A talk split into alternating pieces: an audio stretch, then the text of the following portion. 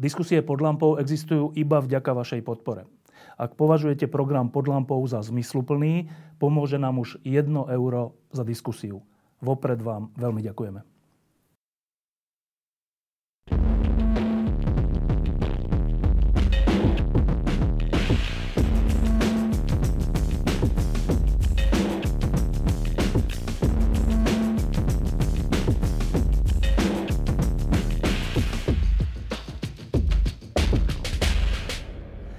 Žijeme taký zvláštny čas.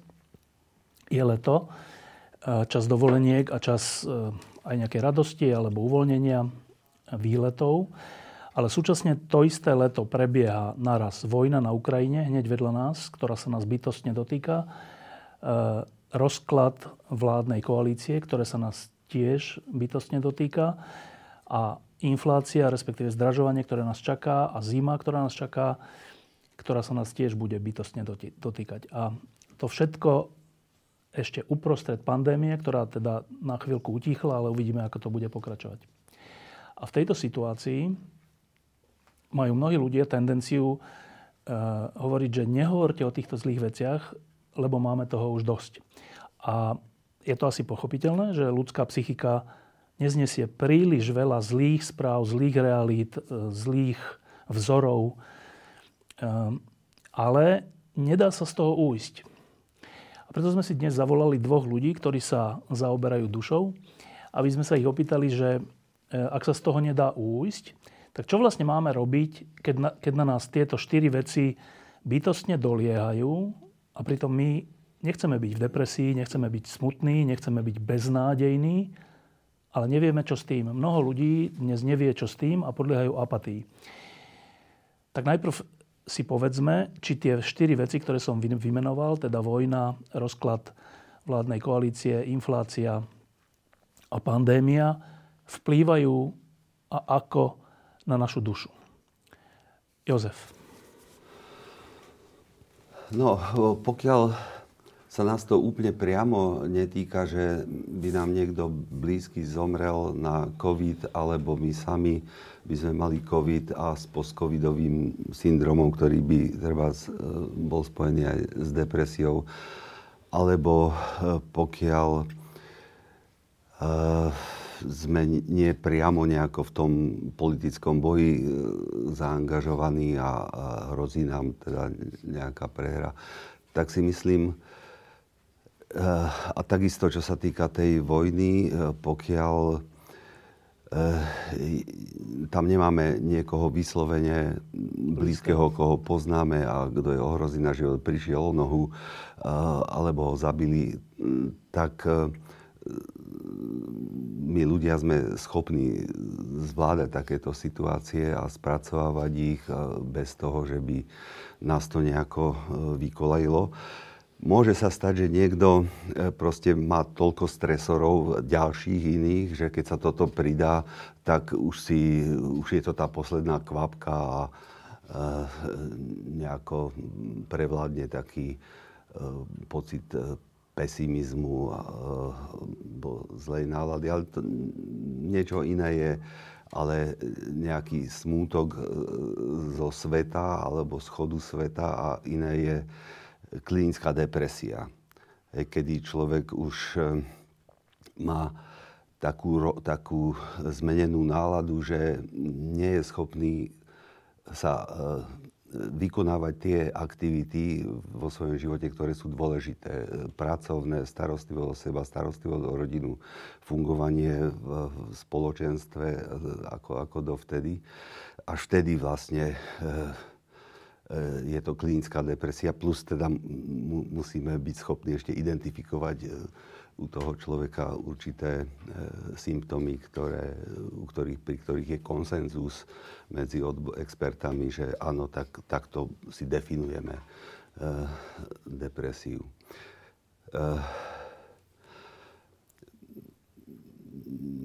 Ten, to covidové obdobie si myslím, že mohlo byť značne zaťažujúce pre ľudí, ktorým zomrel niekto blízky v nemocnici a nemohli ho ani navštevovať a nemohli sa s ním rozlúčiť a taký ten posledný kontakt dokonca aj po smrti nebol možný, tak to dosť stiažuje spracovávanie straty blízkeho človeka.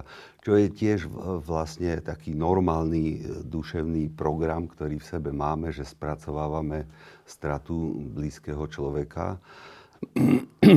Je to na, na dlhé mesiace až dva roky, kým to človek spracuje. Ale je to normálny, normálny proces, ktorý, eh, na ktorý ktorý, ktorý v sebe máme a ktorý nás ale ne, nevyraďuje z fungovania v, v spoločnosti, spoločenstve, v práci a tak.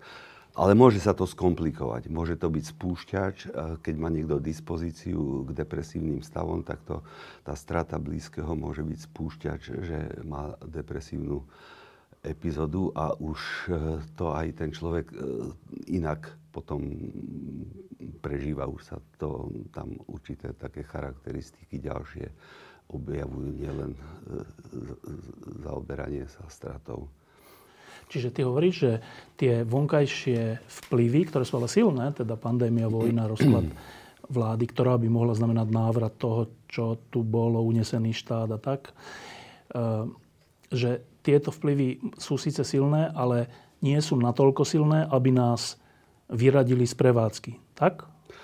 Hej, môžu sa tam pridávať ešte také rizikové faktory, napríklad podľa, po, počas pandémie, keď e, bol ten prísny lockdown, tak niektorí ľudia na to, aby normálne fungovali a mali e, normálne naladenie a biorytmy, aby im e, fungovali, tak musia mať do, dostatočný kontakt s druhými ľuďmi. Nie každý rovnako znáša sociálnu izoláciu. Takže to môže zohrávať e, tiež určitú rolu. Takže niektorí ľudia ťažšie znášali ten lockdown. Niektorí to hrávo bez problémov.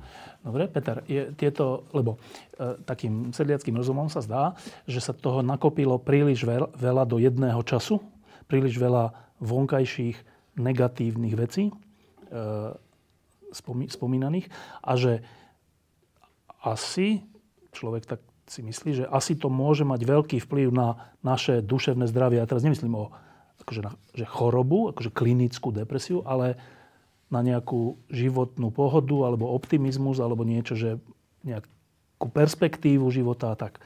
Má alebo nemá to silný vplyv?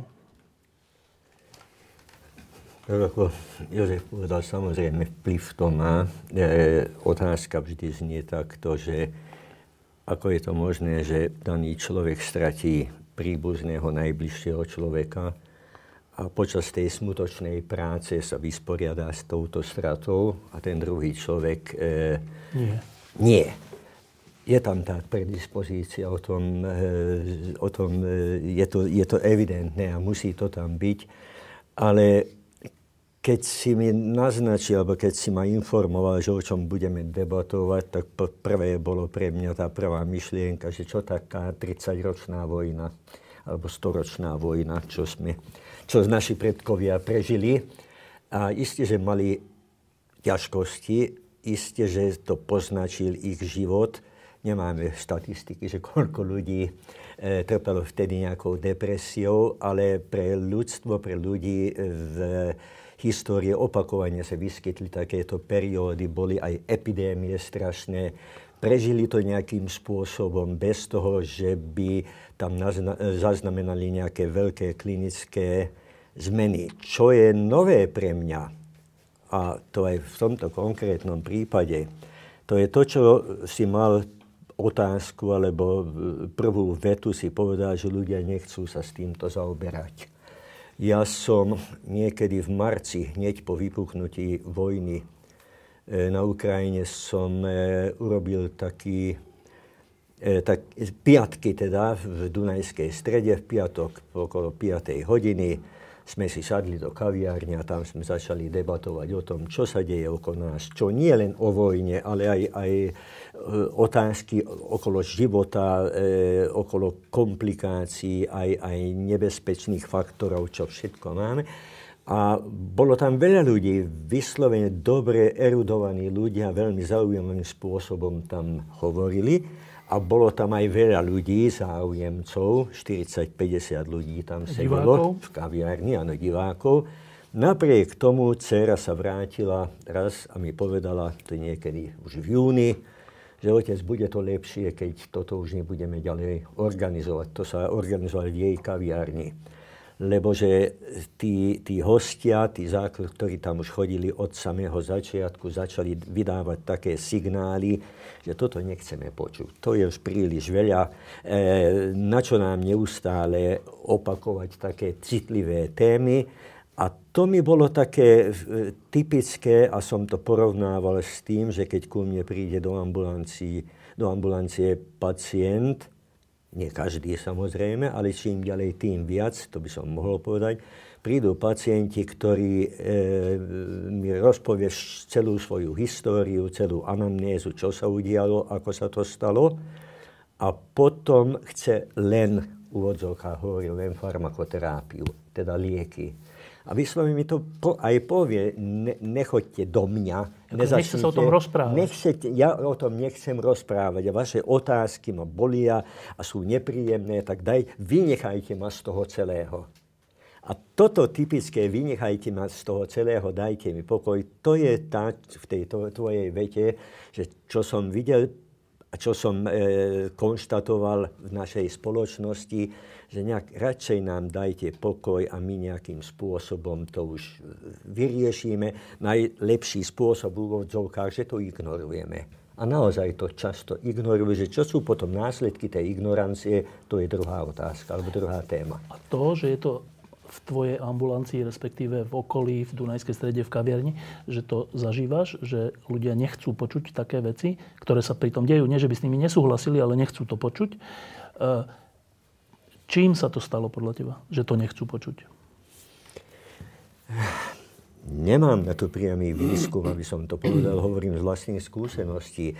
Je to zaujímavé, že tá mladšia generácia na to, ako reaguje, myslím, generácia mojich detí, 40 e, nejak nepríjemne sa ich to týka. Mali inú predstavu o živote a naraz do toho vstúpila epidémia ako COVID, vojna a, a nejak chcú to zo svojho života eliminovať, lebo to, a ešte mladšia generácia, myslím ako triciatníci, jednoducho je to také, také biele, také terra, incogni, eh, terra neznáma oblasť a ani ich to nezaujíma. Mám veľmi, veľmi zlé skúsenosti alebo trpké skúsenosti, keď u nás sedí nejaká spoločnosť tých mladších ľudí, volajú ma deti, poďte aj ty debatovať a ja tak o čom mám debatovať? To môžem debatovať o, o, o dnešnej situácii, o aktuálnych problémoch a po 10-15 minútach je okolo mňa ticho a, ľah, a pomaličko odchádzajú tí chlapci niekam a vtedy sa veľmi trápne cítim, a z toho som teda usúdil, že tieto správy, ten, e, e, takýto charakter, čo ja prinášam, a teda to je realita, čo sa deje o, okolo nás, to naozaj málo oslovuje, alebo e, nevhodným spôsobom oslovuje dnešných ľudí a ich reakcia je vyslovene negatívna, odmietavá. To je zaujímavé, že ľudia asi vždy nemali radi zlé správy, alebo negatívne správy, alebo tak. Ale ty hovoríš, že dnes ako keby to viac vytesňujú, než kedysi? Mne sa zdá, že áno. A to by, to by malo byť následkom čoho? To môže byť následkom aj toho, že zmenila sa spoločnosť po tej 89. roku. Do, do tej doby sme cítili, že v podstate namiesto nás niekto riadi tú politiku. U nás na, u nás na východe sme mysleli, že to je Kreml, prípadne Praha, e, e, zo Slovensk, teda Slováci, že je to Praha, potom Kreml. E, na západe nevedeli sme o tom, o, o, o tom behu, ako funguje normálna demokracia, že tam zodpovednosť, že treba sa aktívne podielať na tých spoločenských dejstvách. Nevedeli sme, čo, je to, čo to znamená občan a aké má povinnosti. Teraz e, sme sa dostali do tej situácie náhle v 89. roku a teraz neviem, či 30 rokov je to málo, aby sme si zvykli na to, že e, není to medolízanie, že je to oveľa ťažšia tá situácia, nehovoriac o tom, že veľmi rýchlo sa menia, niektoré akcelerujú aj udalosti vo svete okolo nás a pomocou informácií v dnešnom svete dostávame okamžite aj informácie o tom a popri tom nemáme čas to odreagovať a nemáme čas, aby sme emočne eh, na to reagovali a tým pádom naraz cítime, že už je to dosť. Už je to dosť. Dajte pokoj, ja idem nejakým iným spôsobom k iným témam a takým ľahším témam, lebo je to, je to eh, vyvolá také diskomfortné pocity. Zaujímavé je, že ja som v poslednom čase dostal aj viacero takých mailov od našich predplatiteľov týždňových, ktorí mi písali, že my, to všet, my vás máme radi, všetko sme dlhoroční predplatiteľia, ale keď to úplne zjednočím, že nepíšte o politike. A ja som im vždy povedal, že jak, že nepíšte o politike, že musíme písať o všetkom, čo sa deje, od kultúre, o športe aj o politike. Že nie, nie, nie, že to nepíšte o tom. Nie, že by nesúhlasili, ale že niečo takéto. Že proste, Jozef, to, je tá miera vytesňovania reality väčšia než predtým? No práve keď to Peter hovoril, tak eh, som to tak v sebe preberal, že či eh, to tak je. Nie som si istý. Eh, proste mm, ja mám skôr predstavu, že človek v každej dobe, aj keď berem ten minulý režim, však my sme už takí detkovia, tak si všeli čo pamätáme, tak si myslím, že ľudia si tak individuálne rôzne um, regulovali, čo si pripustili do svojho prežívania, do svojho správania. S týmto nemôžem pohnúť, na to nemám až taký dosah. Nebudem sa tým zaoberať, lebo ma to rozrušuje, ale si uvedomím to, že svoju nemohúcnosť nie každý to pretaví tie informácie o dianí v politike do toho, že by sa nejako občiansky eh, angažoval, alebo že by aspoň vo svojom okolí eh, šíril nejaké, nejaké informácie nápomocné k pochopeniu toho, toho diania. Myslím si, že je v tom veľká taká variabilita medziindividuálna že ako sa ľudia vysporiadávajú so spoločenskými problémami. Faktom je, že niektorí sú úplne odpojení od toho a nechcú sa s tým zaoberať. Jednoducho nie. Mm, otázka je teda, odkiaľ, odkiaľ sa to bere, že, ale proste dospeli k takému, k takému postoju, že že toto, toto, toto sa ma netýka, to, týmto sa ne, nezaoberám, je mi to jedno, ako to Môže to byť tým, že svete. kedysi to bolo tak, že boli komunisti a proti tomu boli ľudia, ktorí za niečo stáli a boli aj ochotní niečo vytrpieť a tak. Potom bol, že Mečiar a proti nemu boli ľudia, ktorí za niečo stáli a boli ochotní niečo vytrpieť. Potom bol Fico a proti nemu. Ale že dnes e, nemôže to byť, že strata alternatívy? Nemôže ten pocit dajte mi s tým pokoj, mm. nesúvisí s tým, že a čo sa tým mám zaoberať, keď nemám zástupcu? Hej, ja si myslím, že je nejako málo e, príjmaný alebo uvedomovaný e, vo veľkej časti, alebo neviem v akej veľkej časti e, spoločnosti, ale v nejakej určite, ten koncept liberálnej demokracie že proste je tu vymyslený nejaký model, ktorý sa zdá byť e, jeden z najväčších, naj, najväčších objavov e, v oblasti sociálnych vied a, a konceptov, ako by mala byť e, spravovaná spoločnosť. A keď človek má túto predstavu, aj teda s tým s tými informačnými prepojeniami až takým kybernetickým pohľadom na, na, na tú spoločnosť, tak sa mu to ľahšie všetko spracováva a chápe a vie teda na čo treba zatlačiť a aké postoje sú správne, že aké sú rizika a treba ich, dúfajme, že ich nejako zvládneme. Však sú okolo nás ľudia, ktorí sa v tom angažujú. Môžem urobiť treba len to, že povzbudím niekoho, kto vie, o kom viem, že pôsobí nejakým správnym smerom, alebo dá sa dokonca z, veľmi sa nadáva na, na tie sociálne siete. Že ono je pravda, že š, š, sa tam môžu šíriť také negatívne emócie, ehm, tá agresivita sa veľmi, veľmi ľahko šíri, ale napríklad ten Facebook sa dá aj na dobré veci použiť. Hej, že sa dá zosieťovať s ľuďmi, e, ktorí e, majú zaujímavý pohľad na svet a môžeme šíriť články alebo názory, e, ktoré považujeme za, za dobré a podporujúce vlastne ten, to smerovanie k liberálnej demokracii. Môžem som ešte no. k tomu dodať tej tvojej otázke. Mm, sa pamätám na to, to boli Vianoce v 89. roku bol som v Prahe, spolu sme oslovovali. E, samozrejme aj pán prezident tam bol a mal takú poznámku, takú vetu, že nuž, teraz sa začína nové obdobie, ktoré bude pre niektorých ľudí veľmi ťažké.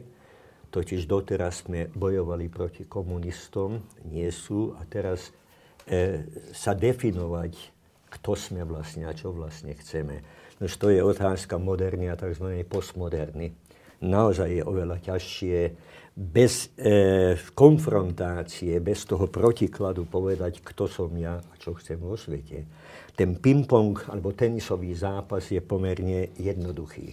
Treba len vrátiť tie lopty.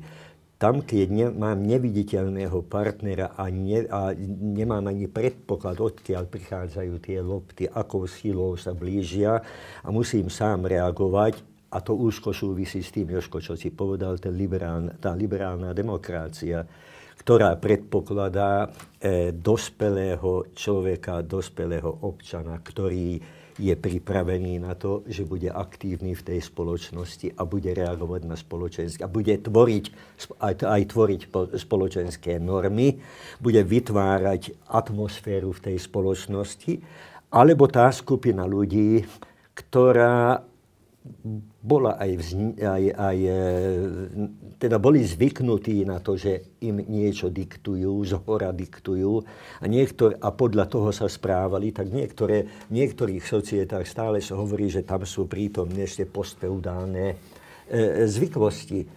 E, a k tomu, keď berem ďalšiu časť tvojho e, príspevku, čo si povedal, k tomu tá internetová komunikácia môže byť veľmi, veľmi e, škodlivá v tom slova zmysle, že veľmi dobre vieme, že akým spôsobom sa dá získať človeka alebo, alebo nahnať do toho stavu, aby bol závislý od nás.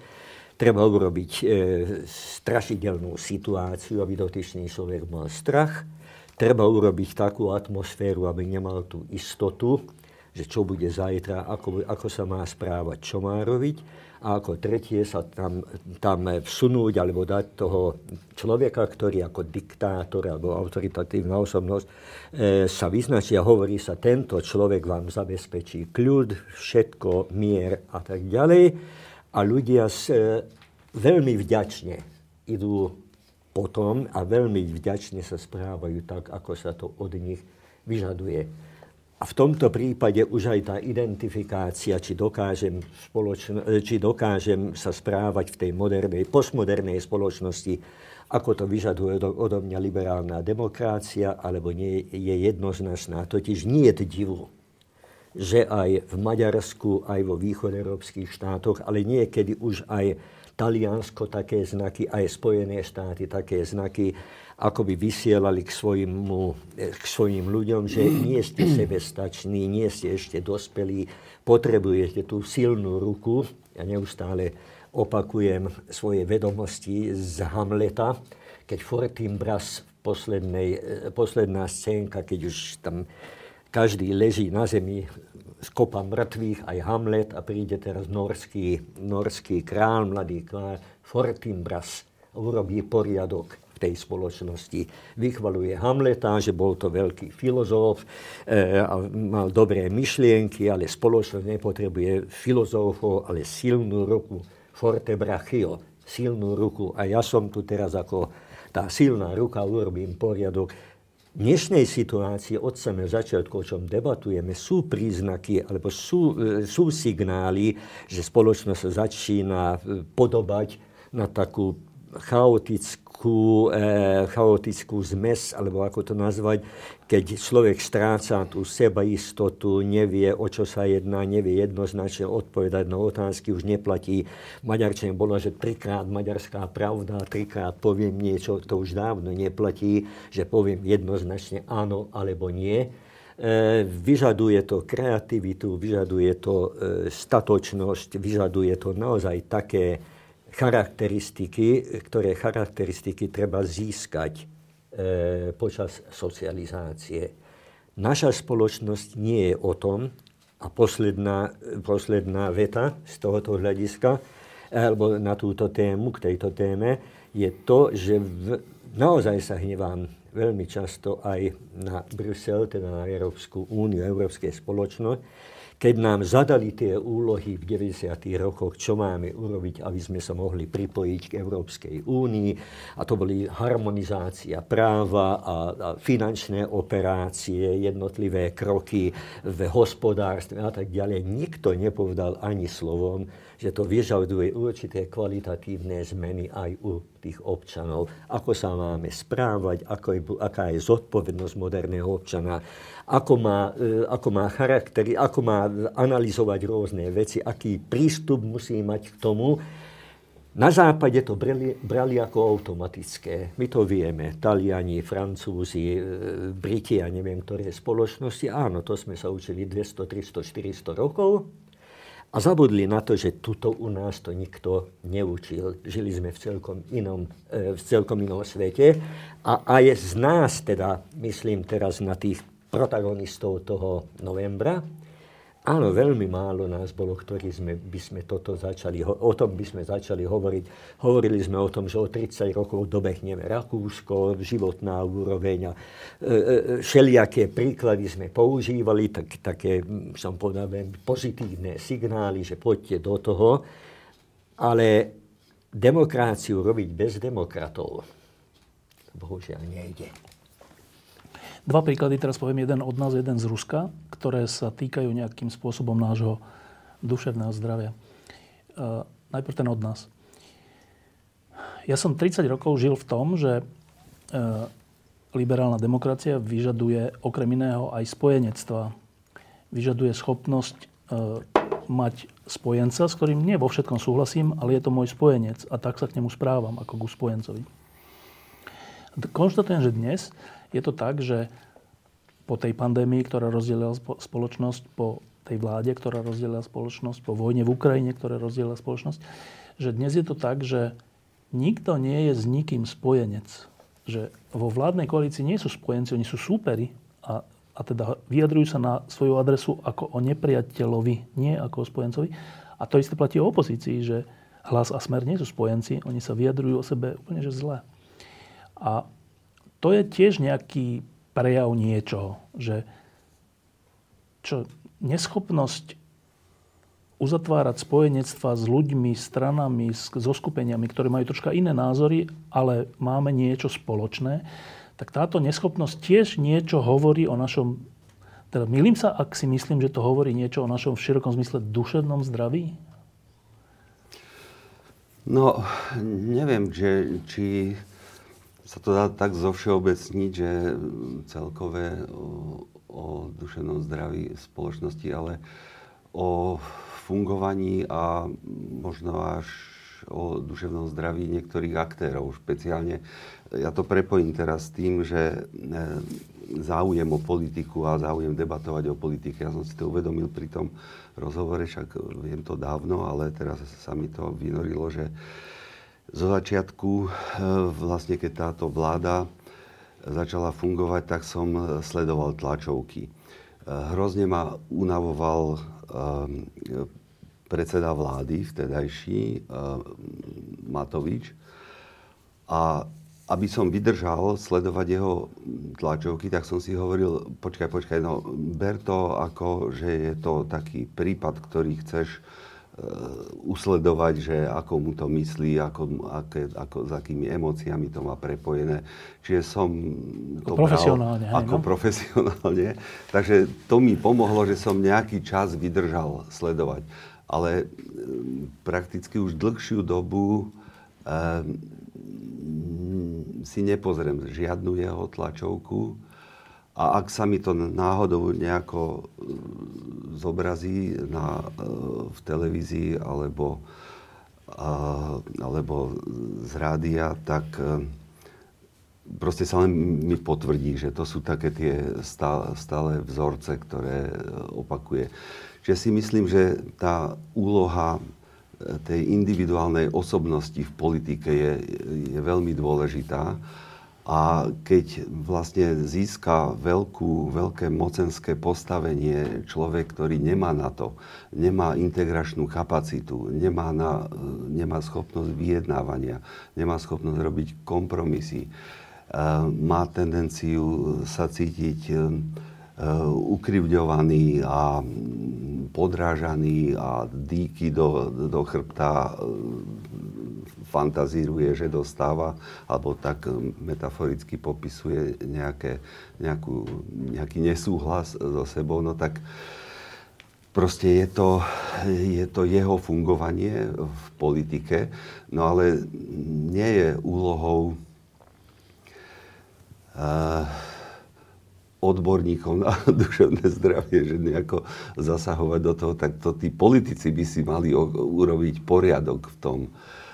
A oni, majú, oni majú zodpovednosť, že keď e, majú niekoho nedoschopného e, konštruktívne a integračne fungovať, e, tak by a keď sa, keď sa nepodarí cez spätnú väzbu E, to zmeniť, no tak je správne, aby, našli spôsob, ako ho vytlačiť z politiky. Lebo to môže robiť v spoločnosti, ja si myslím, že to aj robí. E, keď si vezmeme, ako sa, prepač, že pri tomto príklade zostávam, ale ono to súvisí aj s covidom, lebo si aj tú tému otvoril a súvisí to vlastne aj s vojnou lebo Sputnik s covidom to súvisí tak, že jednal s nami, s občanmi, eh, tento človek ako s deckami nezbednými, pubertálnymi, pre, pre pubertálnymi, ktoré napomínal a ktoré dopredu nejako obviňoval z nejakej nezodpovednosti alebo niečo podobné. To bolo veľmi ťažké, ťažké počúvať a v mnohých ľuďoch to vyvolávalo aj určitý vnútorný vzdor voči aj niektorým dobrým nariadeniam, ale keď to, keď to nariadenie malo byť svetoborné atomovka a mm, Frau Merkel mm, si mala od, toho zobrať príklad, ako to treba ako riešiť COVID, tak mm, proste to pôsobí, pôsobí trápne a môže to znižovať potom aj takú spoluprácu toho obyvateľstva na tom režime e, čo najviac znižovať šírenie covidu. Dôvera v, v očkovanie tiež e, vlastne bola nalomená týmto človekom, že doviezol látku očkovaciu, ktorá neprešla európskym tým schvalovacím procesom, ktorý je veľmi dôkladný, veľmi dôležitý, aby prebehli všetky kroky. E, Sputnik nemal takúto registráciu, či, čiže E, proste riskovanie so zdravím a naviac ešte cez, e, cez iliberálneho, neliberálneho Orbána kontakty na nejakého pána Kirila. Kirila.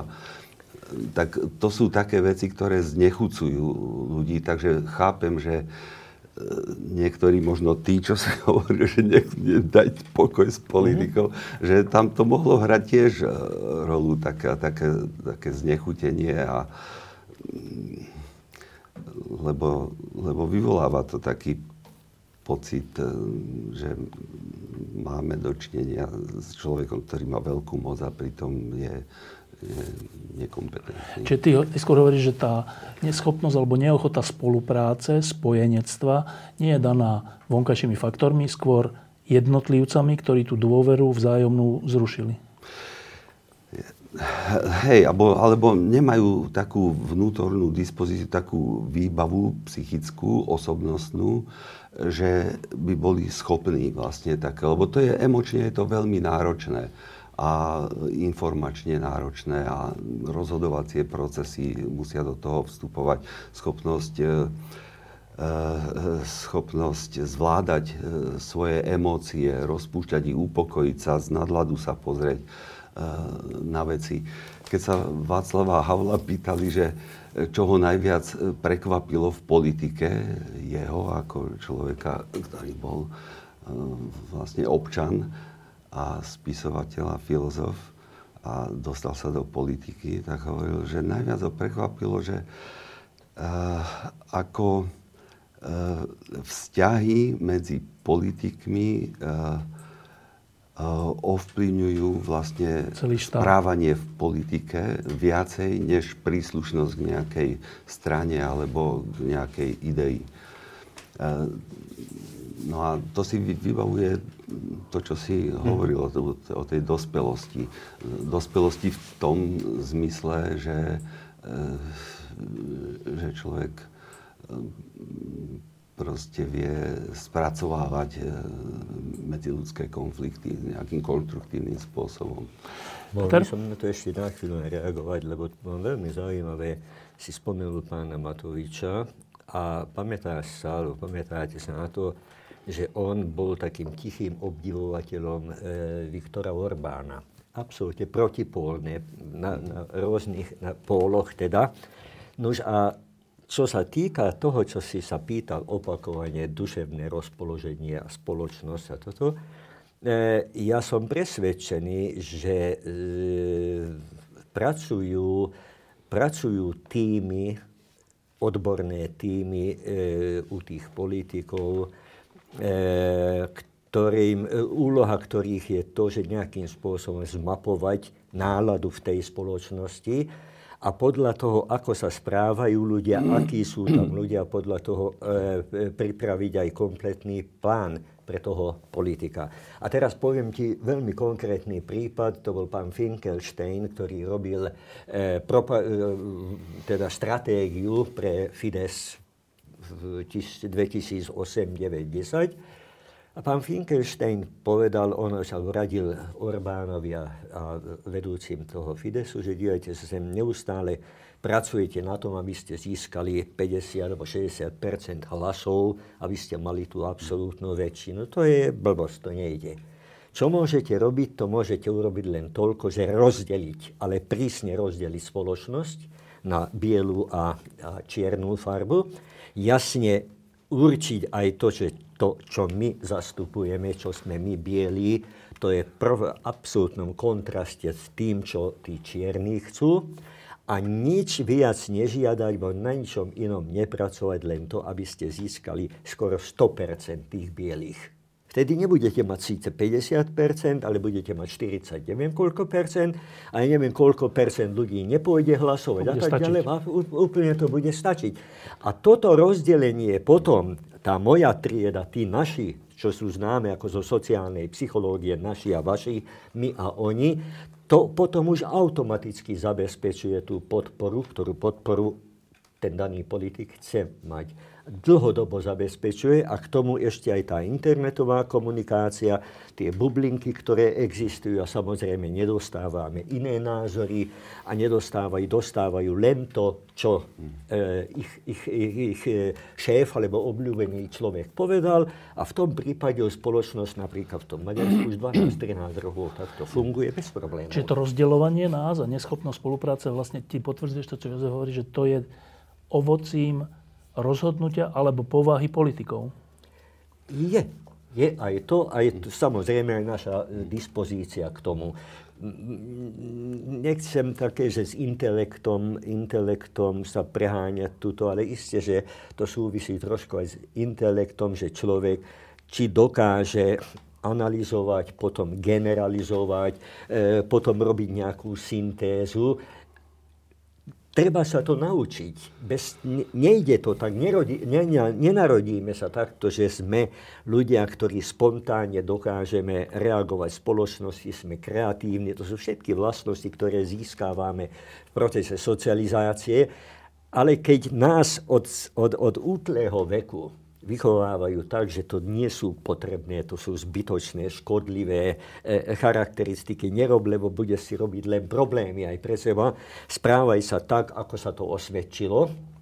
A sa to osvedčilo dlhé roky, 10 ročia a stáročia. Že sme robili len to, čo nám bolo prikázané. E, veľa sme stratiť nemohli, veľa sme získať nemohli, ale žili sme ten dobrý, vyvážený život.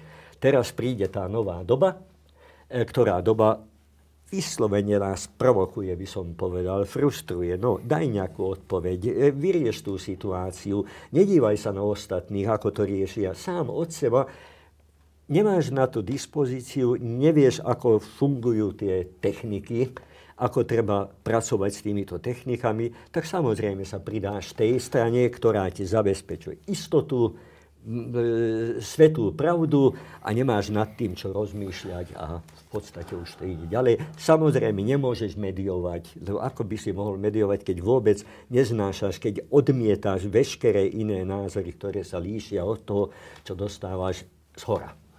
Jozef, k tomu si chcel ešte?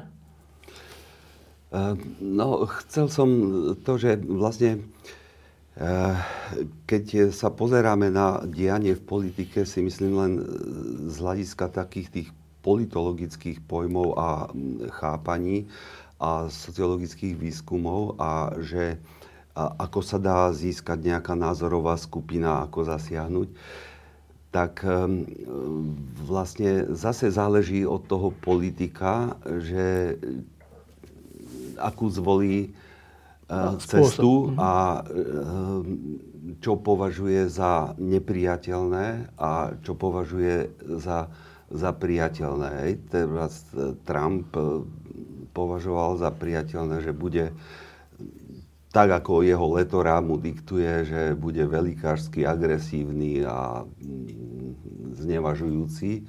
A tomu išlo, lebo super, lebo, lebo proste bol autentický v tom a mohol čerpať od tých e, výskumníkov alebo politologov, e, ktorí povedali, ach, toto, toto by tam malo zaznieť, toto by malo a toto ich rozčerky, toto ich na, nabudí.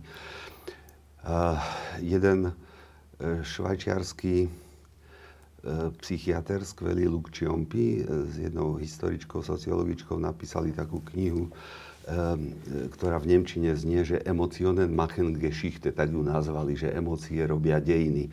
A on tam, a podnázov je, že od Hitlera k Obamovi e, to obdobie tam mapuje, že aké vlastne nálady prevažovali e, v daných obdobiach, ktoré viedli k tomu, že mm, vyniesli e, k moci určité typy osobností. A myslím si, že keď sa vrátime k tomu, vlastne, k tomu nášmu problému slovenskému, uh, pánovi Matovičovi, tak tam to bol taký perfektný príklad, pre, aspoň pre mňa, že ako emócie uh, mali dosah na, na dejiny, že vlastne on tým svojim vystupovaním uh, išiel v ústretí tej naštva- oprávnenej naštvanosti veľkej časti obyvateľstva, že je tu nespravodlivosť, e, že sa tu manipuluje e, s justíciou, že tu bola vražda. policiou, súdmi, rozkráda, zakrýva sa to. Takže ľudia boli opravne naštvaní a on vystúpil hej, ako, ako ten záchranca, ako ten hrdina, že ja tu zautočím hej, na, tých, na tých zlých. No, bohužiaľ, tí, čo ho volili, tak nebrali do úvahy jeho, jeho takú celú líniu, jeho fungovania a jeho, z čoho sa dali robiť hypotézy alebo odvodzovať asi aj aká je osobnosť a že riskovali tou voľbou a vlastne stal sa stal sa uh, najsilnejším uh, uh, po voľbách človek, ktorý teda nemá tie integratívne schopnosti. No, ten druhý príklad, ktorý, neviem, ale asi sa to týka nášho duševného zdravia, alebo v širšom zmysle, tá, je z Ruska. A to je z posledných dní. Teraz prišla správa, že, myslím, v Moskve, vybuchlo auto s dcérou toho Dugina. politológa ideológa Putinovho, ktorý sa volá Dugin a jeho dcéra, relatívne mladé dievča, e, zahynulo v tom aute, ktoré vybuchlo. A potom hneď prišli fotky, že ona bola v tom Mariupole, tuším, v, tej, v tom Azovstale a tak, že bola akože bojovníčka proti Ukrajincom a tak. A teraz keď som sa na to pozeral, keď som si tú správu prečítal, tak sám som riešil v sebe, že počkaj, to je dobrá správa či zlá správa. Ako prvé, intuitívne som mal, že to je vlastne dobrá správa, lebo že nech Rusi vedia, čo to znamená, keď zomierajú ľudia. To bolo prvé intuitívne. Ale potom si povedal, že počkaj, ale akože, či ona bola tam, vás ostala, ale že to je že, no, že mladé dievča, ktoré, teraz, ktoré tam že vybuchlo, že to je že hrozné, že to, to ti vôbec nevadí. Že to... Normálne som s tým zápasil, že vlastne jak sa mám na túto správu pozerať. A teda myslím si, že tá vojna spôsobuje aj toto, že vlastne dostávame správy, že na fronte zahynulo 5000 alebo 200 Rusov, tak to je dobré. A na fronte zahynulo 200 Ukrajincov, to je zle. Mm-hmm. Ale že to dobré je, že čo je, čože dobré, že, že ako keby nás to trocha zbavuje citlivosti voči ľudskému životu. Všeobecne. Um, je to problém, teda súvisí to s našou dušou toto? Myslím, že tá vojna v Ukrajine je pomerne, alebo kreuje pomerne jednoduchú situáciu, aspoň pre nás. E, Rusko napadlo e, suseda Ukrajinu, obsadia určité územie, vraždia tých ľudí tam, tak to je evidentné pre nás, že sú ako na zlej strane. No, sú na zlej strane a nemáme o čom debatovať. Samozrejme, na druhej strane presne ten istý, ten istý e, názor sa vytvorí. Áno, mal som podobné problémy včera, keď som čítal tú, tú správu. E, neviem, vy ste písali, že Tacitus z onoho času písal, že urob púšťa, potom nazvi to mierom. Neviem, Môže či to bolo no? v vašich novinách. Teda v podstate ide to, podľa, ide to podľa tohoto vzoru zničiť, zničiť všetko okolo seba ale ne, veľmi ťažko ani nepochopím, že koľko ľudí tam bolo zničených a koľko väzieb, koľko rodín. A z tohoto hľadiska sám sa hnevám na seba. Veľmi často. E, totiž nie len v Ukrajine, ale aj pri iných udalostiach som zbadal, že u mňa sa objaví určitá forma sympátie alebo antipátie podľa toho, či ten daný človek, ktorý ochorel alebo zomrel, bol na mojej strane alebo na strane druhej. Sám viem, že je to nonsens, že je to, hovorím, bojujem proti tomu, ale pravdepodobne taká je ľudská povaha, že to sa objaví a potom aspoň intelektuálne, ja si myslím, musíme proti tomu bojovať. Čo vyvolá táto vražda lebo to je ako vražda, povedzme. Čo nevieme, lebo môže, môžu prísť také pomstichtivé reakcie z ruskej strany, že tá vojna bude ešte horšia, ešte expanzívnejšie, budú e, pochodovať ruské jednotky, ale hovorím, čo sa týka pocit pravdy alebo pocit slobody, to je jednoznačne moja, e, moja predstava je na strane, alebo moje myšlienky sú na strane Ukrajiny. E, ide o to, že pápež mal takú ponuku, alebo hovorí o tom, že on by chcel e, mediovať a povedal, že najprv, na, e, najprv e, navštívim Rusko a potom idem, idem do Kieva Tiež na to boli veľmi protichodné reakcie, ale chápal som pápeža. Chápal som pápeža v tom slova zmysle, že veľmi často opakujeme, že túto vojnu vyvolal Putin, takže jedine on môže aj ukončiť.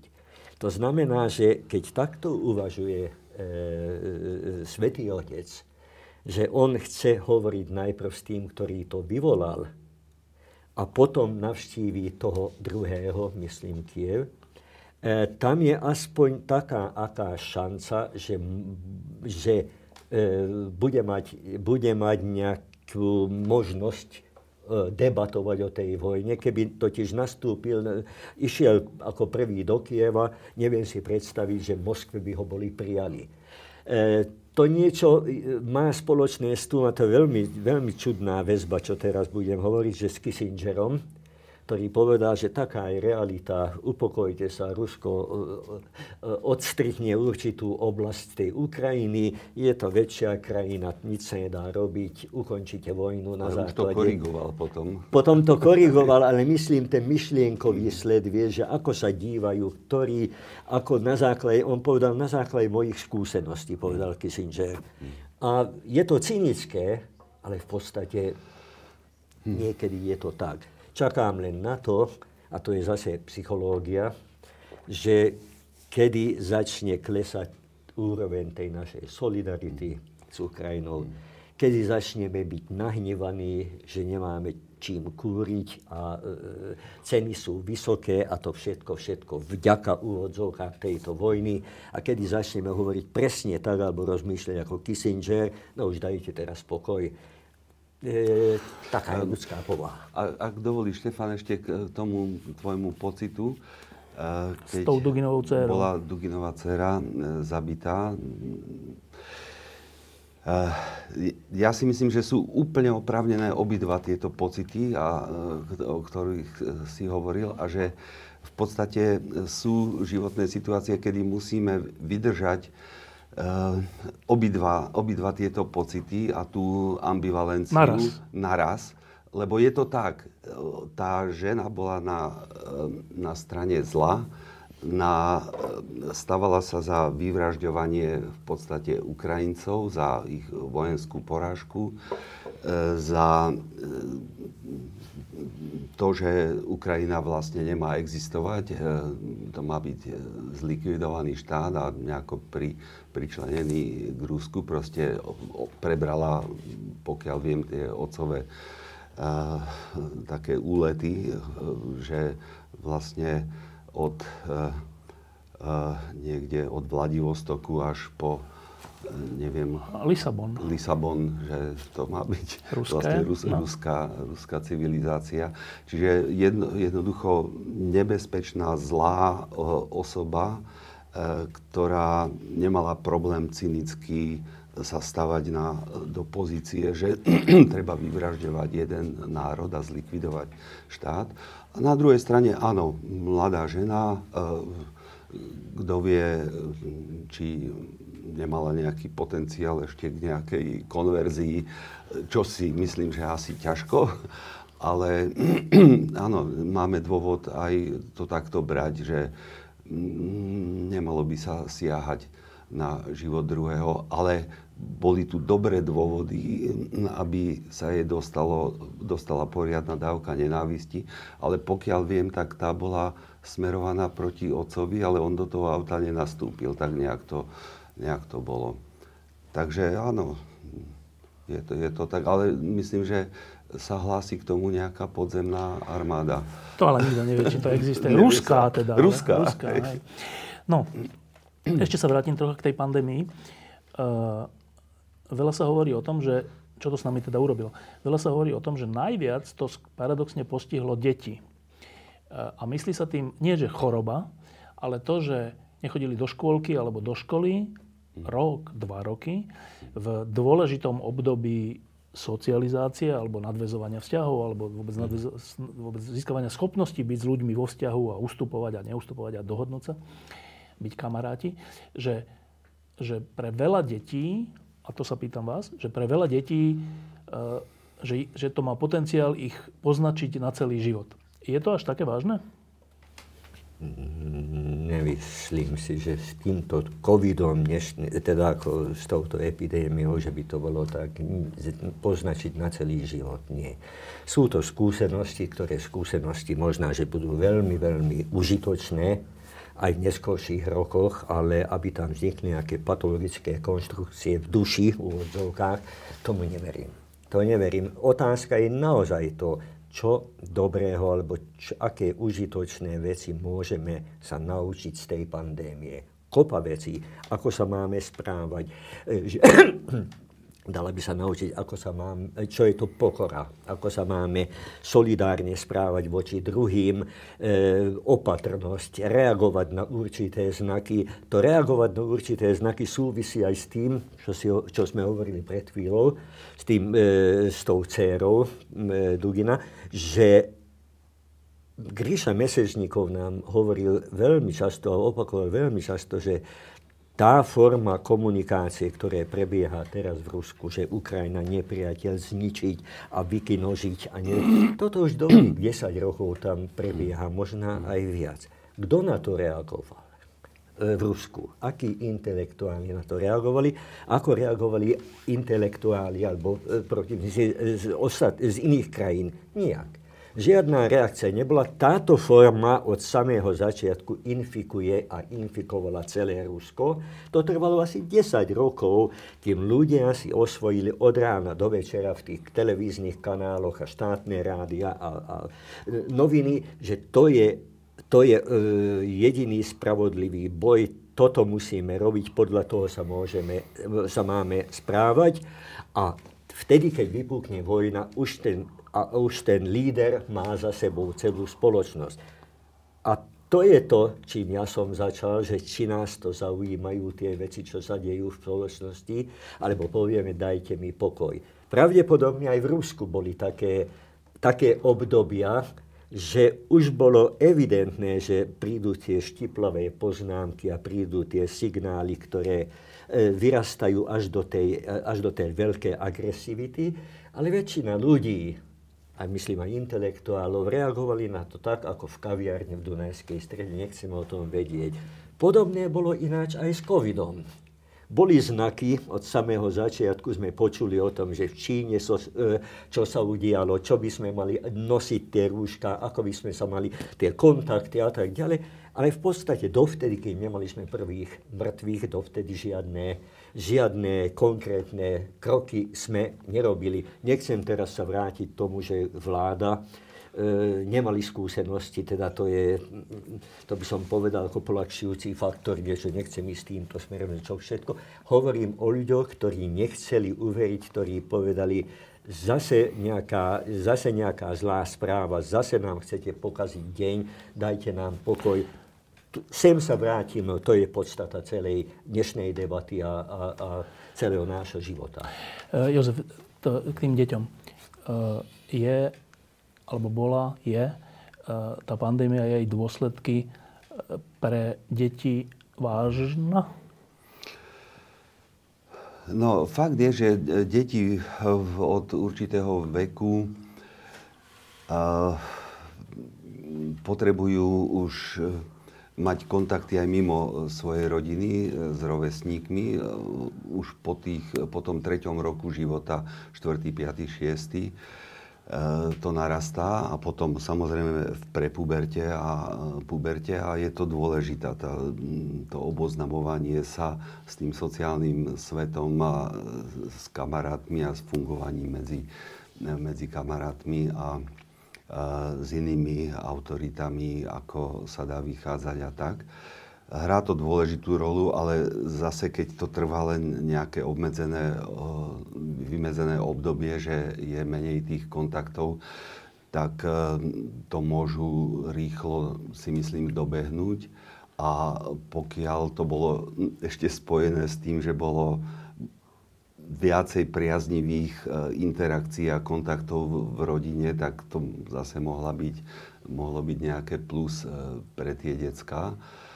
Ale určite to bolo ťažké pre tie deti, keď si predstavíme, že e, dobrí kamaráti alebo niektorí zamilovaní a túžili po stretávaní a nemohli, tak trpeli i keď vlastne cez tie sociálne siete oni sa vedia, e, vedia kontaktovať. Neprikladal by som tomu nejaký e, Fatálny zásadný význam, e, význam, ale málo, málo sa to bralo do úvahy pri tých, rozhodnutiach. pri tých rozhodnutiach a pri tých opatreniach, že stále sa tam zdôrazňovali iné veci a mm, toto je taká dôležitá potreba u, tej mládeže, aby mali kontakt medzi sebou. Ešte jedna taká profesná vec pre vás dvoch. E, v Novom týždni budeme mať taký text od e, Saši Bražinovej, ktorá sa zaoberala v nejakej knižke teraz novej e, otázkou, že pandémia versus depresie. Teda aký vplyv má pandémia na rast prípadný alebo nerast depresí. Nebudem brzdať, čo hovorí, ale vy sa s tým zaoberáte aj profesne, že sledujeme niečo také, že pandémia a to obdobie, ktoré máme za sebou, alebo ešte sme aj vlastne v ňom, má vplyv aj na depresiu v zmysle klinickej depresie? Uh, Spomnul som si na jednu štúdiu, ktorá sa týka úzkostných porúch, čo je dosť blízke aj k depresívnym poruchám. A robili to v Berlíne a mapovali ten lockdown. Eh, naj, najťažší. A tam sa ukázalo, že mali viacej eh, eh, v ambulanciách tých pacientov s úzkostnými poruchami, ale ten nárast nebol o nových nové diagnózy, ale to boli ľudia, ktorí už tr- predtým trpeli úzkostnými poruchami a, a v tej situácii v tej situácii to s väčšou úzkosťou prežívali, takže kontaktovali svojho psychiatra. Predpokladám, že takto nejako by to mohlo byť aj, aj Teda nie, že by tá pandémia vyvolávala nové depresie, skôr ľudia, ktorí už majú tú tendenciu, že to ťažšie znášali. Hej, si myslím, uh, jednak to a jednak ak to u niekoho spustilo depresiu, tak zrejme museli byť v hre nejaké ďalšie faktory, či už e, zdedená dispozícia k takej poruche, alebo, a, alebo iné e, nejaké vážne stresory. Peter? Teraz som hovoril o tom, že existuje určitá forma komorbidity, že depresia a duševné zdravie, eh, depresia a COVID. Eh, nemal som toľko, nemáme ani ty, ani ja toľko skúseností, myslím, aby sme mohli hovoriť o jednej celej spoločnosti. E, tie výskumy, neviem, kto to robil, za akých podmienok, e, kto zbieral tie údaje, e, či to boli školení laici alebo lekári. Bol by som veľmi zvedavý na ten celý výskum a podľa toho by sme mohli jednoduchšie dať odpoveď. Som si istý, nie som si istý, ale súhlasím skôr s e, Joškom Haštom, ktorý povedal, že keď tam bola určitá predispozícia, tak mohol e, aj vírus vyvolať takéto stavy. A boli aspoň u mňa v ambulancii aj také atypické depresie, na ktorých sme nevedeli nič iné povedať, len to, že možná, že to je ako spôsobené aj s tým covidom. E, neboli tie typické známky tzv. veľkej depresie, tie prvotné známky, že tam nebol, nebola tá typická, tie diurnálne výkyvy, že ráno depresia je najhoršia a potom okolo obeda už lepšie sa cítia, večer sa má celkom dobre. Neboli ani tie sezonálne výkyvy, že jeseň a jar to sú tie najhoršie a zima a leto to sú už lepšie obdobia. Neviem to hodnotiť, lebo hovorím, mal som 10-50 takýchto prípadoch, tak môžem hovoriť len o tom, že u mňa aké boli tieto veci. Ale kauzáne, že prišla, e, prišiel vírus, prišla infekcia a na to organizmus reagoval depresiou, to nie. To by som s tým nesúhlasil. Sú somatické, boli somatické e, problémy, komorbi, e, teda sa objavili určité somatické problémy, viem o tom, ale tam jednoznačne sa podarilo aj dokázať, že áno, to je vplyv víru, vírusu.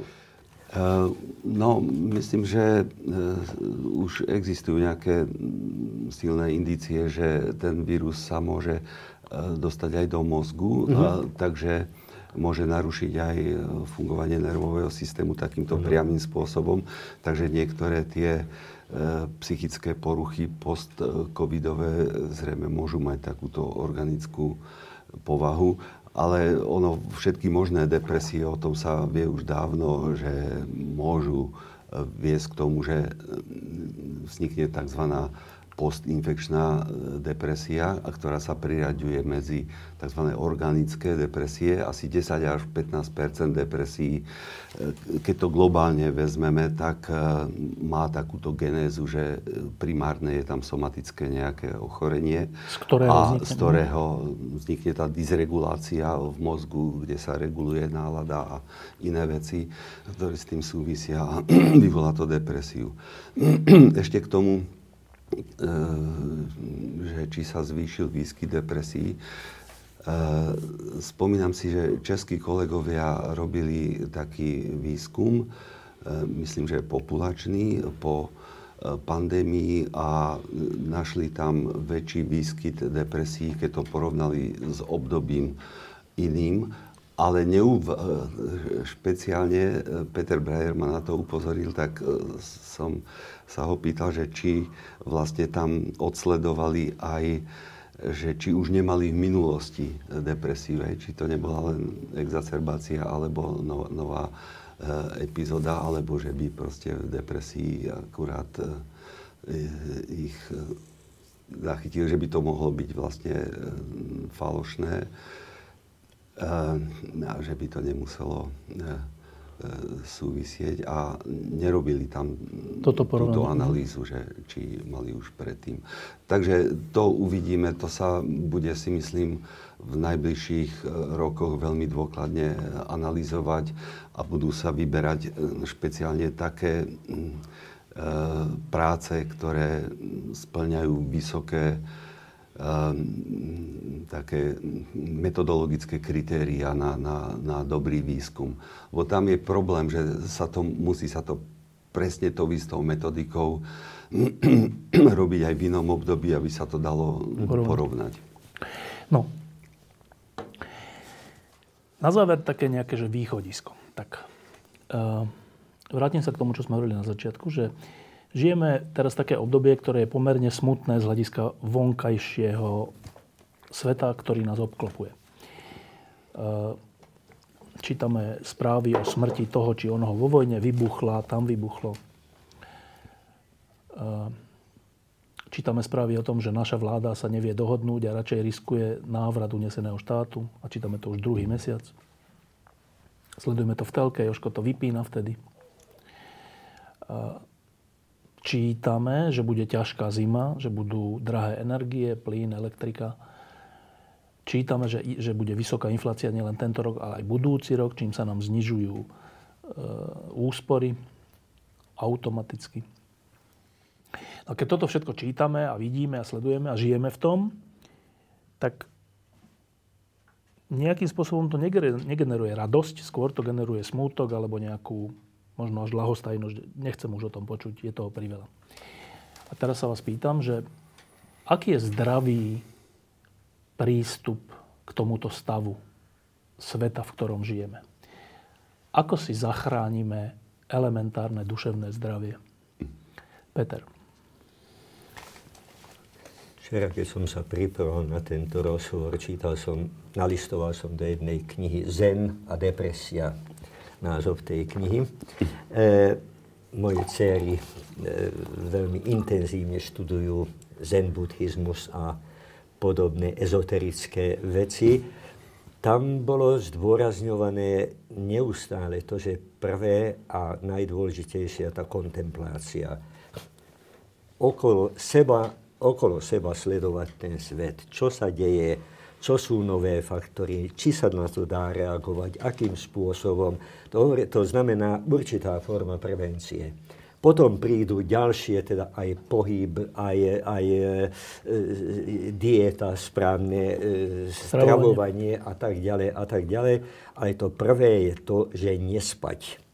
Nespať, spoločnosť ide ďalej a nemôže si dovoliť to, že teraz sa díváš bokom a ťa to nezaujíma. Musíš o týchto, tak ako v Rusku som hovoril pred chvíľou, že už 2010 už mali na to reagovať a nereagovali Myslím si, že týmto spôsobom a niektoré racionálne urobiť za A seba poznanie, mať správne seba poznanie, kto som, aké sú moje limity, aké sú moje hranice, čo chcem dosiahnuť, jasne definovať, čo chcem dosiahnuť. A keď som dosiahol, aby som sa vedel aj radovať tomu, že som to dosiahol. E, a jasne vidieť aj to, že aké sú limity tej danej spoločnosti žiadne konfabulácie o tom, že Švajčiarsko a žiť v tom, že akú životnú úroveň budeme mať opäť o 10 rokov, mať to stále to reálne. A teraz poviem jednu zaujímavú vec. Ja som bol z toho nešokovaný a veľmi zle som sa cítil v Spojených štátoch, keď debatovali na jednej konferencii o tom, že áno, starší ľudia, teraz v mojom veku, že mali, niekedy, mali by niekedy rozmýšľať aj o tom, že keď sú finančné problémy, že presťahovať sa z veľkého domu do nejakej bytovky, e, je to jednoduchšie a dá sa šetriť peniaze a šetriť na elektrine, auto predať a kúpiť lacnejšie, menej jazdiť.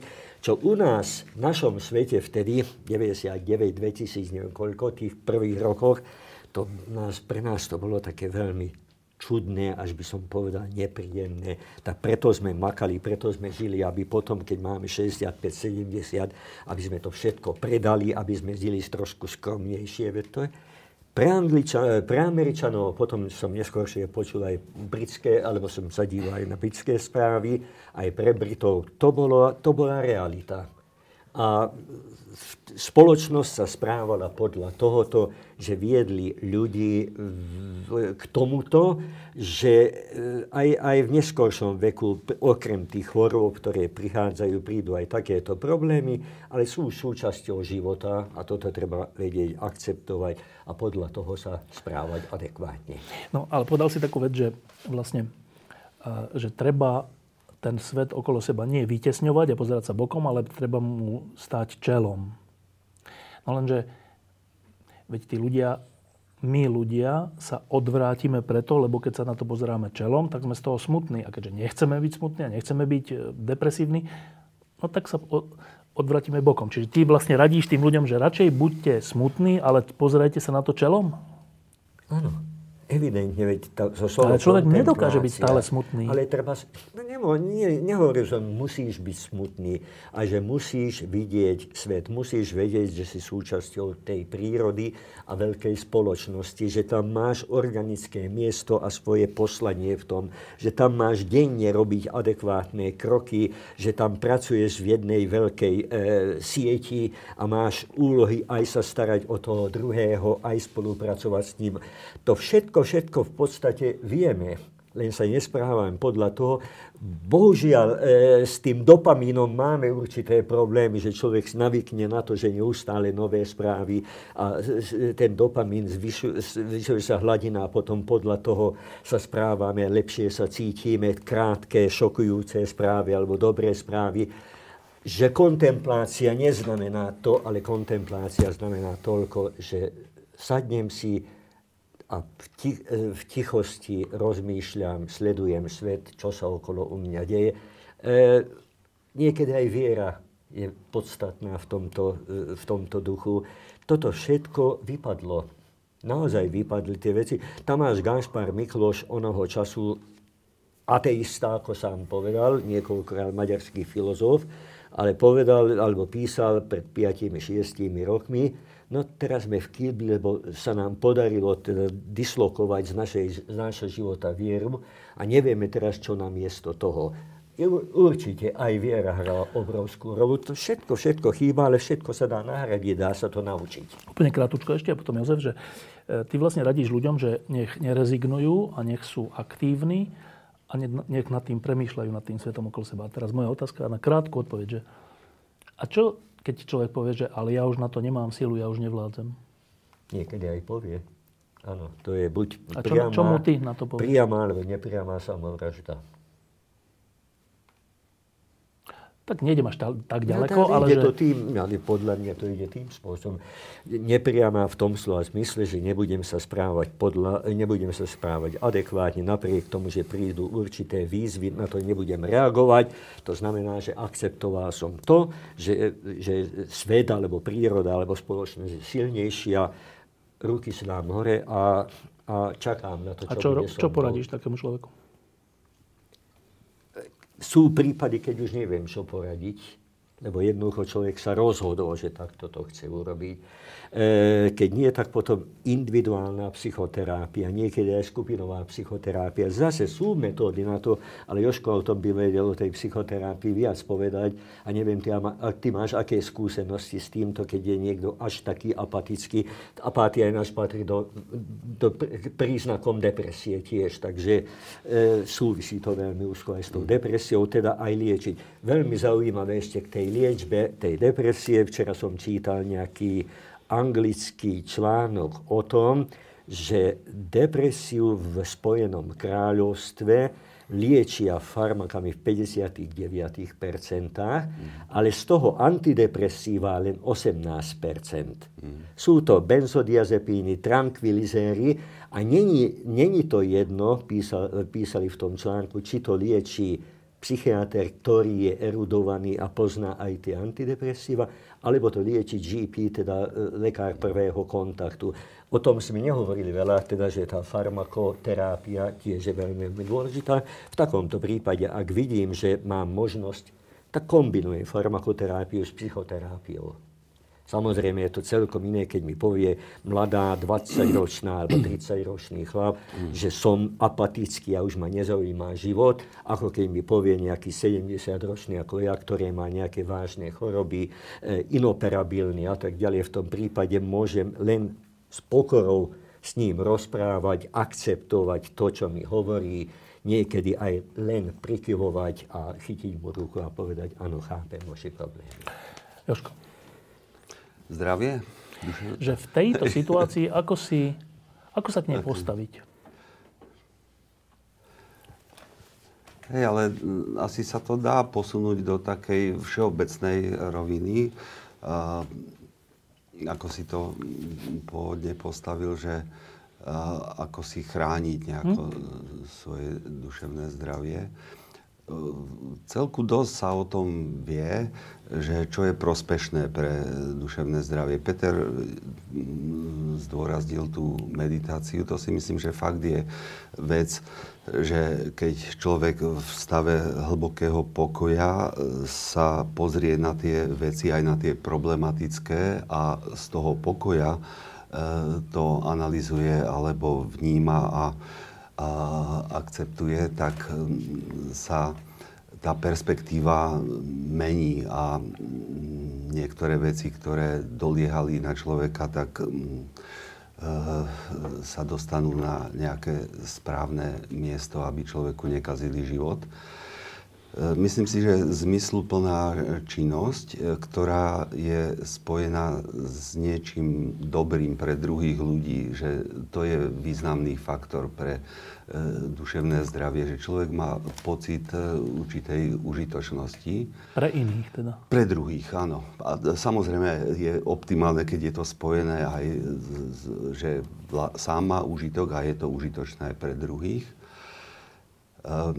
potom ukazuje sa, že také, také triviálne veci, ako je dostatok pohybu, a hrá rolu. Dokonca niektoré ľahšie depresie sa dajú aj liečiť e, pohybom, aerobickým pohybom. 30 minút e, denne je na to celý taký rozvrh a funguje to, má to dokázanú efektivitu. Potom komunikácia s druhými ľuďmi. Keď človek má kontakt aspoň s jedným človekom, s ktorým si rozumie, tak to je tiež ochranný faktor pre duševné zdravie. Keď ich má viacej, je to super ukazuje sa, že vôbec to je taký málo zohľadňovaný faktor, čo sa týka celkové zdravia, e, že tie, ten kontakt s druhými ľuďmi, ten e, hrá takú dôležitú a hlbokú e, úlohu v našom fungovaní, že keď sa analyzovali rizikové faktory, ktoré skracujú život, čiže také rizikové zabijáky, by sa dalo povedať, tak sa to pomerovalo s, s fajčením, s alkoholom, s nedostatkom pohybu, s obezitou, so zvýšeným tlakom, cukrovkou a e, pocitom osamelosti, čiže sociálnej izolovanosti, tak ako najväčší zabijak vyšiel ten pocit izolovanosti, pocit samoty. Eh, čiže my sme konštruovaní ako sociálne bytosti a je to, patrí to k našim, našej biologickej a tým pádom aj psychologickej výbave, že potrebujeme druhých na to, aby sme eh, sa cítili a chcelo sa nám žiť v podstate, že fungujú tie fyziologické pochody tak, ako majú. Takže Takže, takže asi tak. Uh, inak to, že ty si povedal, že vypínam, keď, uh, ale ja už viem, že čo tam bude, hej, tak mám pocit, že mám dosť tých informácií že, a viem, akí sú tam aktéri a viem, ako budú okolo toho motať. Že tvoj prípad nie je, že by si odvracal zrak, lebo ty ne, si to o tom prečítaš samozrejme. No. Hej. Môžem jednu krátku vetu, naozaj krátku vetu. V suicidológii je známy ten výraz, že cry for help. Človek, ktorý sa chystá na samovraždu, nejakým spôsobom dá to najavo, že má sa mizerne, že bez východiskové no. a plače pomoc. Ano, ja si myslím, že aj pri depresiách, ale veľmi často aj pri zmenách tej nálady dávame tie signály cry for help, len na to nedokážeme reagovať nemáme toľko času, nemáme takú senzitivitu, nemáme pocit zodpovednosti za toho druhého, takže plne s tebou súhlasím, že tie kontakty, mm. to sú, to je alfa omega celého. Teda kontakty v zmysle, že ak máme túto dobu v zdraví prežiť, tak ty hovoríš, že zaujímajme sa o túto dobu, nerezignujme. A Joško hovorí, že rozprávajme sa spolu, nebuďme s tým sami neuvažujme o tom sami, ale že, že buďme vo vzťahoch s inými ľuďmi. Mm. To sa zdajú také, že nie úplne ťažké veci. Mm. Ľudia sú radi s inými ľuďmi, nie vo všeobecnosti. Mm. Čo tomu vlastne bráni? Môže tomu brániť e, nejaká zlá životná skúsenosť, ktorá môže siahať až do hlbokej minulosti, až do obdobia, na ktoré si človek nepamätá, do prvých troch rokov. Niektorí ľudia mali tú smolu, že v prvých troch rokoch e, zažili toľko zlého od svojich najbližších, ktorí sa mali o nich e, starať, že nedôverujú druhým ľuďom a majú, zvolia si taký štýl správania, vzťahového správania, že e, nebyť v kontakte s druhými ľuďmi, nedôverovať druhým ľuďom, môžem sa spoliehať iba na seba. E, takže môže to mať aj, aj to je jed, jeden, jedna z možností. Je tam ešte jedna vec, zase ťa doplňa, ak dovolíš, vyslovene hamba. Hamba v tom slova zmysle, že dostáva také spätné reakcie od tých ľudí, ktorým to vysvetľuje, že ako sa má zle, že potom sa hambí a jemu sa to podarilo a jej sa to podarilo, len mne sa to nepodarí. Preto treba zvážiť e, všetky rady, keď radíme chorým ľuďom, aj depresi- teda aj depresívnym ľuďom, aby sme nepoužívali tie povrchné vlastné skúsenosti. Ja v takomto prípade si dám vodku alebo koniak, vyspím sa zajtra to bude všetko v poriadku. Totiž depresia je kvalitatívne iný stav, iná poloha ako jednoduchý smútok napríklad. A nedá sa to liečiť tým, že e, mám jeden... Veď práve nevie spať, tak hneď už ten zlý spánok, teda si už to robí problém.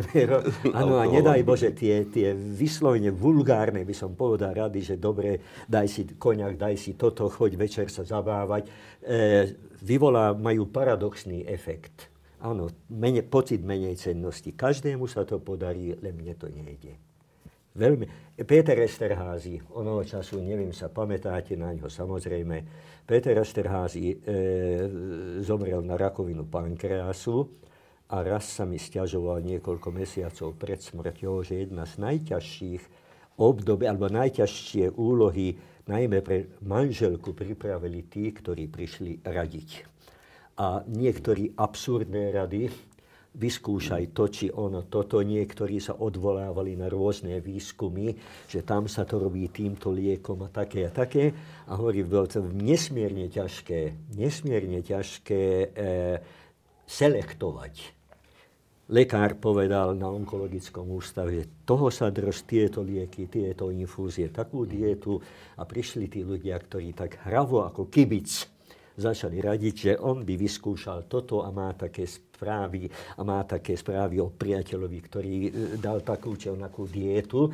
Takže byť veľmi, veľmi opatrný, keď človek dostane zlé rady, vyslovene také, ktoré, o ktorých sme hovorili, veľmi často e, má potom také skúsenosti, radšej nikomu nič nepoviem, lebo to je strašné, čo odporúčajú. Tak, e, odpoveď na tú pôvodnú otázku, že čo máme robiť v takejto ťažkej dobe, keď nás všelijaké vonkajšie veci trápia a, do, do, doliehajú na nás, tak som zaregistroval tieto odpovede. Nerezignujme, zaujímajme sa o svet okolo seba, lebo keď nebudeme sa o neho zaujímať, aj tak nás dobehne. Druhé, pohybujme sa.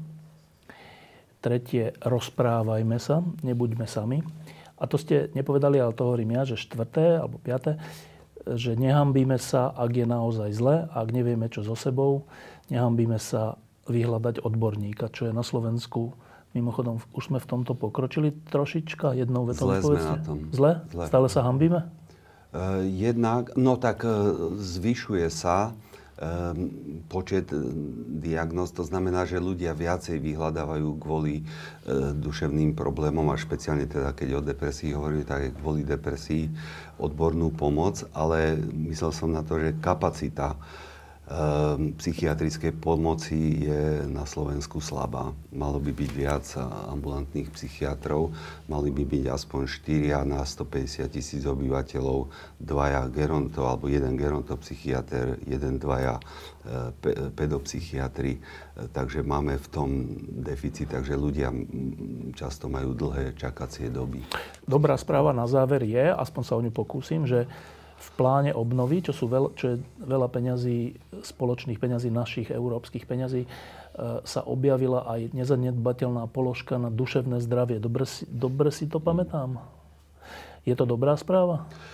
E, ja som si to nepreštudoval. Oh, chránim si svoje duševné zdravie. Ja som po revolúcii som mi padla na hlavu funkcia hlavného odborníka pre psychiatriu a e, dostal som za úlohu e, vypracovať reformu psychiatrickej starostlivosti na Slovensku, tak som to poňal s kolegami tak, že načrtneme vlastne taký optimálny model e, podľa toho, aký je výskyt chorób, čo vieme ako štáty, ktoré to, si to dobre zariadili a funguje to, ako to majú tak sme e, tento model ponúkli a ja som vlastne to vysvetloval opakovane a navštevoval ministerstvo a to ma tak znechutilo, že po týždni treba som mal pozrieť, a už tomu začal ten pán rozumieť, ktorý je v tom dôležitý. Prídem o týždeň a už tam nepracoval. A, takže takéto situácie, takže Uh, uplynulo tedy veľa rokov a iba taká, také odrobinky, alebo taká malá časť e, z tých plánov sa podarila zrealizovať. Peter, ty si prikývol, teda ty si zaregistroval, že v pláne obnovy je aj na položka na duševné zdravie? Áno. A dodal by som jednu vec, to je ako zvyk, že keď hovoríme o sebe, tak kriticky a seba kriticky veľmi často a mávneme na to, čo Slovensko a teraz Takže slovenské zdravotníctvo a psychiatrická starostlivosť není najhoršia na svete ani v Európskej únii. Je to taký všeobecný jav, že, že sa staráme málo. Málo o duševné dianie a neadekvátnym spôsobom k tomuto pristupujeme, takže to bude veľká úloha pre samotnú EÚ, nie Slo- nie pre Slovensko. A myslím si, že e, keby bola riadená tá, e, tá selekcia e, lekárov, ktorí by mali ísť za psychiatra, pedopsychiatra, geronto, dalo by sa to veľmi racionálne alebo racionálnejšie využiť a zlepšiť tú situáciu, ako je teraz momentálne. Jozef Ašto a Peter Hunčík, ďakujem, že ste prišli. Pomaly sa končí leto. Mali ste počas tohto leta niekedy radosť?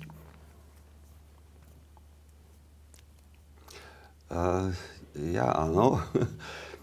Podarilo sa mi e, pripraviť na vydanie dve odborné knihy, e, teda, ktoré som ja nenapísal, ale e, som zariadil, aby mohli v Slovenčine výjsť vo vydavateľstve F a týka sa to terapie, psychoterapie ľudí, ktorí boli v detstve zanedbávaní, po emočnej komunikačnej stránke.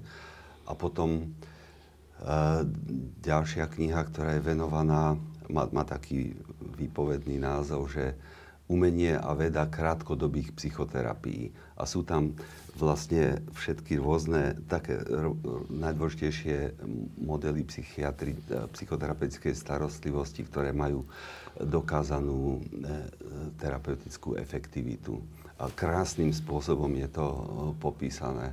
Americkí autori, e, ktorí si dali veľmi záležať na tom. A je to ilustrované videami, takže tam to, čo sa píše v tých jednotlivých kapitolách, si môže človek pozrieť, ako to prebieha. Väčšin, zaujímavé je, že väčšinou v lete človek hovorí o radostiach, ktoré sa netýkajú práce a ty si tebo prvé napadli dve pracovné vlastne veci. Hej. A mal si aj niečo nepracovné? Ty si mal COVID, že? Takže vlastne... Mal som aj COVID a celkom radostne to prebehlo v tom, že po 5 dňoch, a tak som si to aj v duchu plánoval, že no 4 dní, 5 deň už by to mohlo byť lepšie, tak naozaj 5 deň som sa mal lepšie, ale potom po e, nejakom čase som dostal druhý infekt, ale to nebol COVID, teda myslím si, že nie, nerobil som si test, ale e, včera už som sa cítil ráno dobre. Bol si niekde mimo Slovenska? Nie, nie. Žiadna po, dovolenka? Po, uh, manželka bola v kúpeloch, tak ja som jej robil doprovod a tam som veľa pracoval na izbe a tam vlastne sme dostali COVID. Peter. Ja som mal dobré leto. Nikto z rodiny nebol vážnejšie chorý. Ja som sa dostal len na chirurgiu na niekoľko dní, mal som nejaké problémy. Dodnes nie sú vyriešené, ale dobre sa cítim. To je hlavné. E, počul som o tom, že ako, kedy sa cítime dobre, alebo e, aké máme potreby, aby sme sa dobre cítili. Dosta, e, počul som a čítal som výstižnú, cynic, výstižný cynický slogan, ktorý hovorí, hlavné, aby sme mali peniaze, to ostatné si už kúpime. Takže z tohoto hľadiska, keď svet takto rozmýšľa, tak si myslím, že ja ešte rozmýšľam normálnejšie. E, bol som niekoľko dní v Taliansku s vnúčkami, bolo to nádherné, veľmi pekné. A to posledné, čo, ma, e, čo som zažil, taký dobrý pocit, vnúčky nás provokovali celé leto, že e, psa kúpiť. kúpiť. No tak e, manželka s tým súhlasila, potom niekedy okolo 15. augusta išli sme do Trutnova kúpiť Coton de Tulear. To je krásne, maličké, e, ako, ako e, guľa z snehu. Gu, guločka, no. Guločka. A ja som už mal takého psa pred 15-16 rokmi a vtedy som písal o tom článok. A napísal som v článku, do sme, ak sa dobre pamätám, a napísal som, že tento maličký pes pôsobí na mňa ako biele antidepresívum. A teraz tá pani mi ide predať toho psa, vysvetľuje mi, akú dietu, čo treba na čo dbať a hovorí, ukludne, alebo e, pán Hunčík, a budete veľmi šťastní, lebo viete, u nás sa na to hovorí, že tento pes je ako biele antidepresívum. A mal som sa Asi čítala ten. Ja som to zaviedol do svetovej literatúry. A teda to ste kúpili akože vnúčkám? No tak vnúčka. Ale starať sa to... budete vy, že? Áno, samozrejme. Diskusie pod lampou existujú iba vďaka vašej podpore. Ak považujete program pod lampou za zmysluplný, pomôže nám už 1 euro za diskusiu. Vopred vám veľmi ďakujeme.